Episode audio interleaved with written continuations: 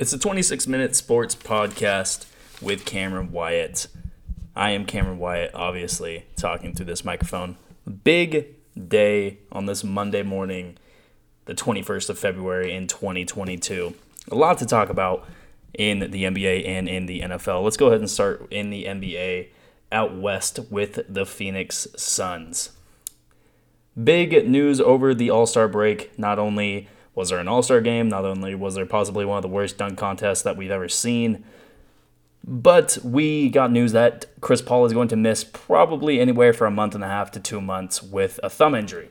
Now, I don't think many people were obviously not really expecting Chris Paul to have this injury. Obviously, we knew going into the All Star break he was going to be an All Star.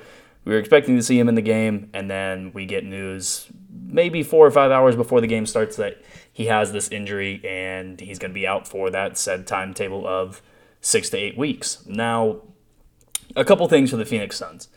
One is that they're obviously built to be able to handle this with the depth that not only they have at the top end of their roster with stars like CP3, Ayton, and Devin Booker, they have other guys around to where losing one of those top end stars, like they did earlier in the season with DeAndre Ayton, uh, losing Chris Paul right now is not going to be as major of a deflation for Phoenix, I guess you could say, uh, as it would be for some teams. They'll still have guys like Cameron Johnson, Jae Crowder, Mikal Bridges uh, off the bench, guys like JaVale McGee, uh, Cameron Payne, Landry Shamet.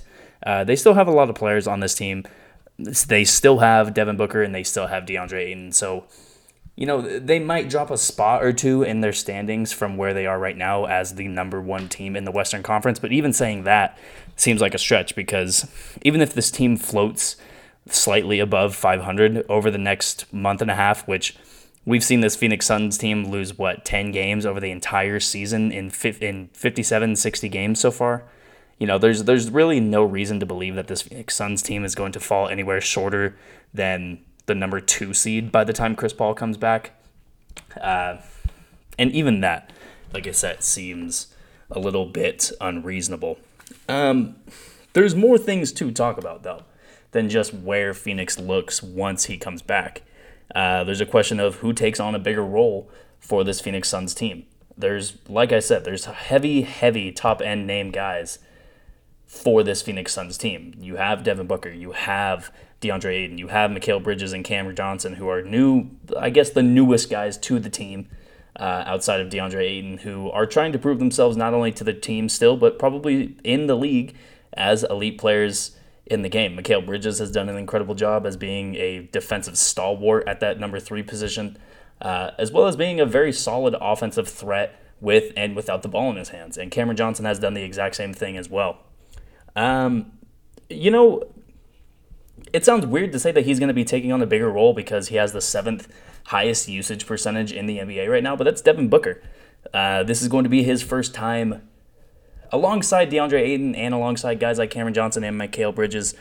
Uh, that's those four guys' first chance as being the team without CP3, and this gives them an ability to look into the future without actually losing CP3 yet. Uh, this is a chance for DeAndre Ayton to prove himself. It's a chance for Mikal Bridges and Cameron Johnson and you know the rest of this team to prove themselves. But it's also a chance for Devin Booker to have a MVP caliber end to an already MVP caliber season.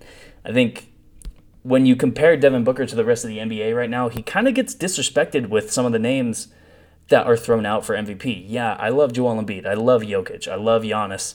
I think LeBron James is an MVP candidate, and I think Steph Curry has been one of, if not the best player in the NBA this year.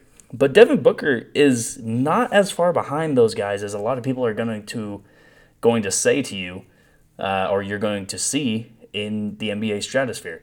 A lot of the guys right now that you will talk about have one have one major, I guess, weakness when it comes to their offensive game. Devin Booker has probably the strongest offensive game in the NBA at this moment. Outside of maybe Stephen Curry, I would probably want Devin Booker taking every shot for my team if I had a chance. And if you look up Devin Booker's shot chart on StatMuse, you'll see he literally is above league average, well above league average in some categories at every single spot on the floor when it comes to his shooting percentages. That's not something that I think is really being talked about enough, is just how efficient he's been, not just from like the main spots on the floor, but literally from everywhere. A Devin Booker shot that is being put up is more than likely to go in than any other guy in the NBA, except, like I said, maybe Stephen Curry or, you know, a couple other guys. Um, but for Phoenix, it's a lot more than what other teams are doing because Phoenix has had such a good start to the season. They've had such an incredible year so far. Uh, there's a really good chance that they end up holding the NBA Finals trophy by the time this season is done. Uh, and just, I don't think enough people are really recognizing the type of season that Devin Booker already has had so far. And with Chris Paul going down for these next possible up to eight weeks, uh, this is a really good chance for him to finish the MVP season that he's already on.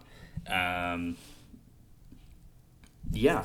The only other thing that I could say could happen to the Phoenix Suns is whether or not they try to go into the buyout market. Uh, there's a really good chance that Dennis Schroeder gets bought out from the Houston Rockets as well as John Wall.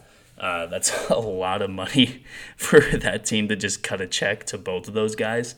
Uh, I mean, it's not that much money for Dennis Schroeder, but I mean, hey, that much money is still a lot of money. Um, and especially in Schroeder's case, because I don't think anybody really cares if the LA Lakers get John Wall, because at this point, John Wall hasn't even played for Houston. He's he's still within two or three years of coming back from Achilles and knee injuries. That you know, I don't think anyone cares if the Lakers get John Wall, but especially for the Phoenix Suns being that they are in the exact same conference as the LA Lakers and there's a good chance that they see the Lakers in the first round again like they did last year.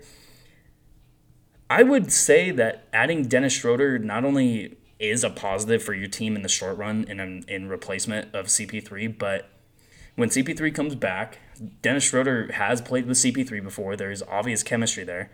And he's played in lineups before with CP3 with another guard like Devin Booker when he was with uh, when Dennis Schroeder was in OKC when they had him, CP3, and Shai Gilgeous-Alexander. Uh, I'm not saying Shai is Devin Booker. I'm not saying Devin Booker is Shai, but those are similar situations. And those three guard lineups in OKC were actually really deadly when those three guys were on the court. Not only that, but it blocks the Lakers from adding the best possible player that they could add right now. Uh, they're not going to be able to get any trades done, obviously, past the deadline. And there's really not any other main guys in the buyout market that could actually come to the Lakers and help them get out of this rat hole that they're in right now as the number nine team in the Western Conference. Um, at this point for this team, the only option they have is if Dennis Schroeder gets bought out. And if you're Phoenix, not only does it help you in a short run, uh, short term run by adding Dennis Schroeder to replace Chris Paul for two months, but when Chris Paul comes back, Dennis Schroeder has been able to play with CP3 before, and it blocks the Lakers from adding the best player that they could get at the moment. Um, so, yeah, honestly, I'm kind of excited for this next two months for especially Devin Booker and the Phoenix Suns if they don't add Schroeder or whether they do add Schroeder if he even does end up on the buyout market. Like I said, I think I think Booker has a chance to really enter and win the MVP at the end of the year. And if they still have the best record in the NBA and he has this, you know, last couple months stretch where he averages over 30 points a game, is getting everybody involved, is dominating at his position, is dominating his matchup every single night, I see no other player who deserves MVP more than Devin Booker. Now, moving on to the team that I did just talk about a minute ago, the LA Lakers. Uh, major major issues, obviously, with their team and with Anthony Davis in this new ankle injury. Um, you know, he's only played in 66% of the games, basically 67% of the games, which honestly seems high considering, you know, it's it almost seems like people treat Anthony Davis to the Lakers like what Luol Deng was for the Lakers when he got signed there a few years ago. Uh, you know, here's the thing about about Anthony Davis's time in LA, both with him on the court and with him off the court. you can't necessarily say that trading for him has been a failure because they did win that NBA Finals in the bubble. They did, even though a lot of people are going to say it's a it's a it's a asterisk uh, NBA Finals. It's still an NBA Finals, and it was a difficult one at that. They're 35 and 30 in the three seasons without Anthony Davis, and if you look at their plus minus when he is off the court, it's not a crazy jump from when he is on the court. Uh, their their team is so badly constructed that whether or not Anthony Davis is on the floor or not, the Lakers are not a very talented team. Um, and I think that's kind of rubbed off on AD in a way that a lot of people didn't really expect to happen at the beginning of the season. Um, I think a lot of people just assumed, even though this team had either talent that was out of its prime and washed, they just assumed that Anthony Davis was going to be this guy to make a bunch of guys who were past their prime and not capable of carrying nights like they used to. A lot of people just assumed Anthony Davis was going to pick up the slack for every single player on the team, and he can't. He obviously can't do that. And with another ankle injury, they're going to have him be on the sidelines for a month now, and it's going to be another month of LeBron James just putting up 35 a night. Um, you know, it just it, it's not working out in LA. Everybody knows this, you know. But at this point, everybody's going to make the claim that the LA Lakers need to trade Anthony Davis. And if you think about it, there couldn't be a stupider there couldn't there couldn't be a more fucking stupid move in the NBA right now than trading Anthony Davis. The New Orleans Pelicans still haven't, re- haven't recovered from trading Anthony Davis. Even though they have talented players, they're still 13 games under 500. In the past two seasons, they've been one of the worst teams in the NBA. Uh, they were a playoff team when Anthony Davis was there. And like I said earlier, Anthony Davis is kind of getting blamed for things that aren't in his control. He didn't put together this roster that features Dwight Howard, DeAndre Jordan, Carmelo Anthony, Avery Bradley, Wayne Ellington, Trevor Ariza. Like these are guys who are expected to play major roles for this team. And, you know, Anthony Davis can't just step in and be the guy who supplements everybody because that's not what he's made to do. He's made to dominate when he's on the floor at what he's good at dominating at, which is playing incredible defense, blocking shots, running to the rim and getting lobs, being able to post up smaller guys, like he's not meant to just be this guy. He's not meant to be Magic Johnson or LeBron James. He's meant to be someone who can just dominate at what he does really well. He can't get everybody involved. He can't make everybody better. Does he make some of his teammates better? Yes, because he attracts a lot of attention. But that's not his main goal is to just or that's not his main that's not his main strength to make the whole team around him better. Um, and at this point, there's there's no worse option that you could make than trading Anthony Davis. Like I said, that's probably one of the stupidest things you could do, especially when you consider, you know, something that a lot of people haven't really thought about is there's no guarantee that Russ is going to be on the roster next year. I think everybody would probably, not everybody, I think a lot of people would agree that Russell Westbrook has probably been one of the main issues for the LA Lakers when you talk about how poorly they've played and how unstable they've been as a team over these past four or five months now. And it's not something that people didn't see coming. I mean, you'll find a lot of people talking in the summer when Russell Westbrook was traded from Washington to LA that were saying that this wasn't going to work. This has honestly been one of the few times in the past few years where you see a star get traded to another team and it just doesn't work on paper and it also doesn't work on the floor. It's one of the few times you actually see it pan out that way um, over the past 10 to 15 years of superstars being traded. But there's a chance that Russ isn't going to be on the team next year. I know there's reports saying oh, the Lakers are going to run it back with this roster. There's a lot of other franchises in the NBA that have some bad contracts on their roster. If the Lakers wanted to get this done, they could get it done. And another thing to consider you know, Russell Westbrook is never afraid to take a route that is less traveled. He's never afraid to do it his own way. And he does have a player option coming up for next season. Yes, it's $47 million, and maybe he wouldn't be the smartest man in the world to just sacrifice a year of annoying work for $47 million. But at the same time, he's made a lot of money in his career. He's been one of the main icons of the NBA over the past 10 to 12 years that he's been in the NBA. I wouldn't keep it out of the realm of possibility that he's going to decline that player option next year because he's already said it. He's not really into the whole ring chasing, just making sure everything he does is to win a championship. He's in a spot in his career and in his life where that's not the main goal anymore. His main goal is to play basketball and have fun doing it. I mean, that's really what he's trying to do. He's not trying to kill himself over a championship anymore. That's not the goal that the LA Lakers and LeBron James have right now. They are chasing a title now. They're chasing championships. You know, I I just don't see Russell Westbrook. I wouldn't be surprised if he does not decline the player option. It just it makes sense. And even if he does accept it, like I said, there's there's a lot of teams in the NBA that have some really bad contracts.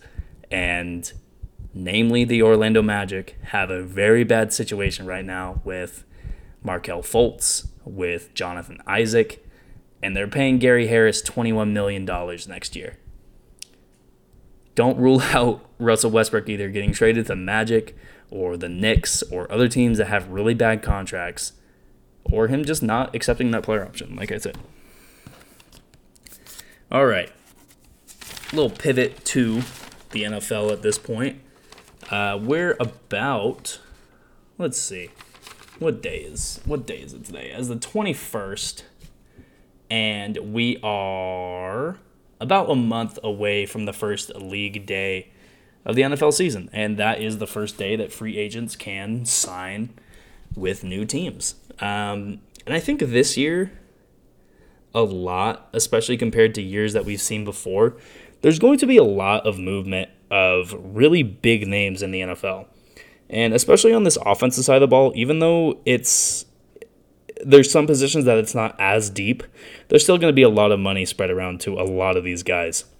And I go I went the I took the liberty of making the all free agent offense. Probably tomorrow when I do another one of these little podcast things, I'll do the defensive side of the ball. But yeah, let's go ahead and get into it. So at quarterback, it's a really deep quarterback class this year. You got names like Teddy Bridgewater, Jameis Winston, and Tyrod Taylor as your big name guys. You got some Brian Hoyer, uh, Scott Skeevler or Steveler from the Arizona Cardinals, as well as John Wolford from the Rams or Cardinals, whatever team. If you can't tell, like this is not a very good quarterback free agent class. Like I said, the top three quarterbacks are probably Teddy Bridgewater, Jameis Winston, and a Tyrod Taylor who hasn't played past week three in what four years.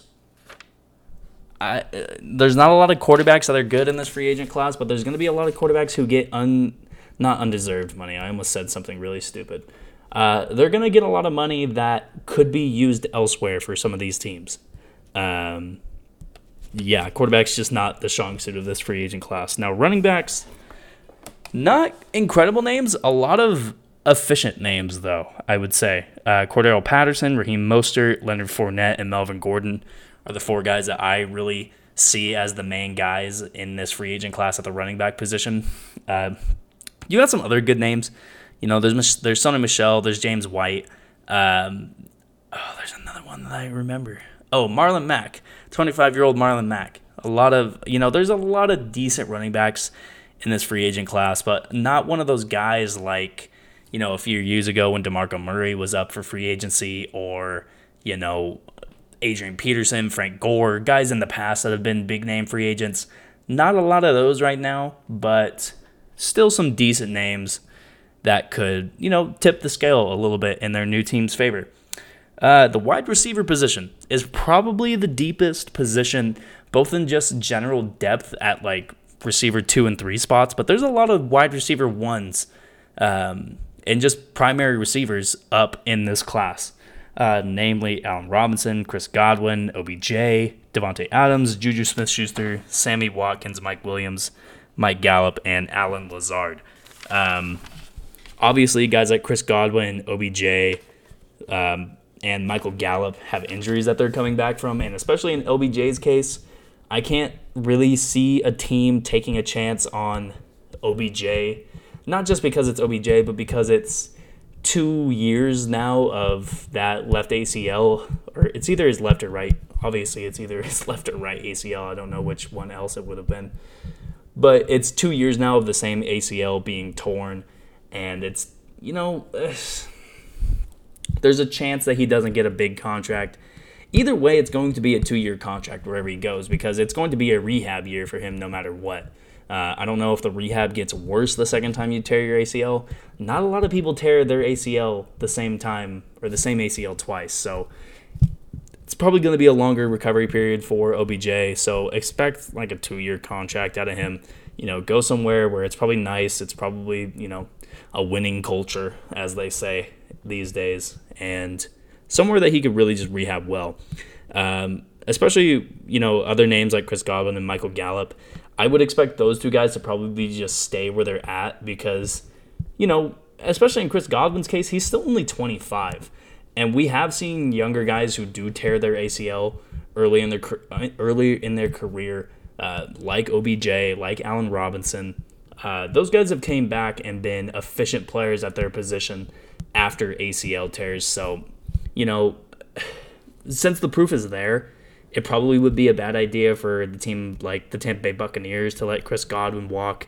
It'd be a bad idea for Dallas to let Michael Gallup walk because they probably could get him at a discounted rate considering they're coming off of injuries. Um, but other than guys who are injured right now, there's some really good receivers right now. We don't know what Davante Adams is going to do.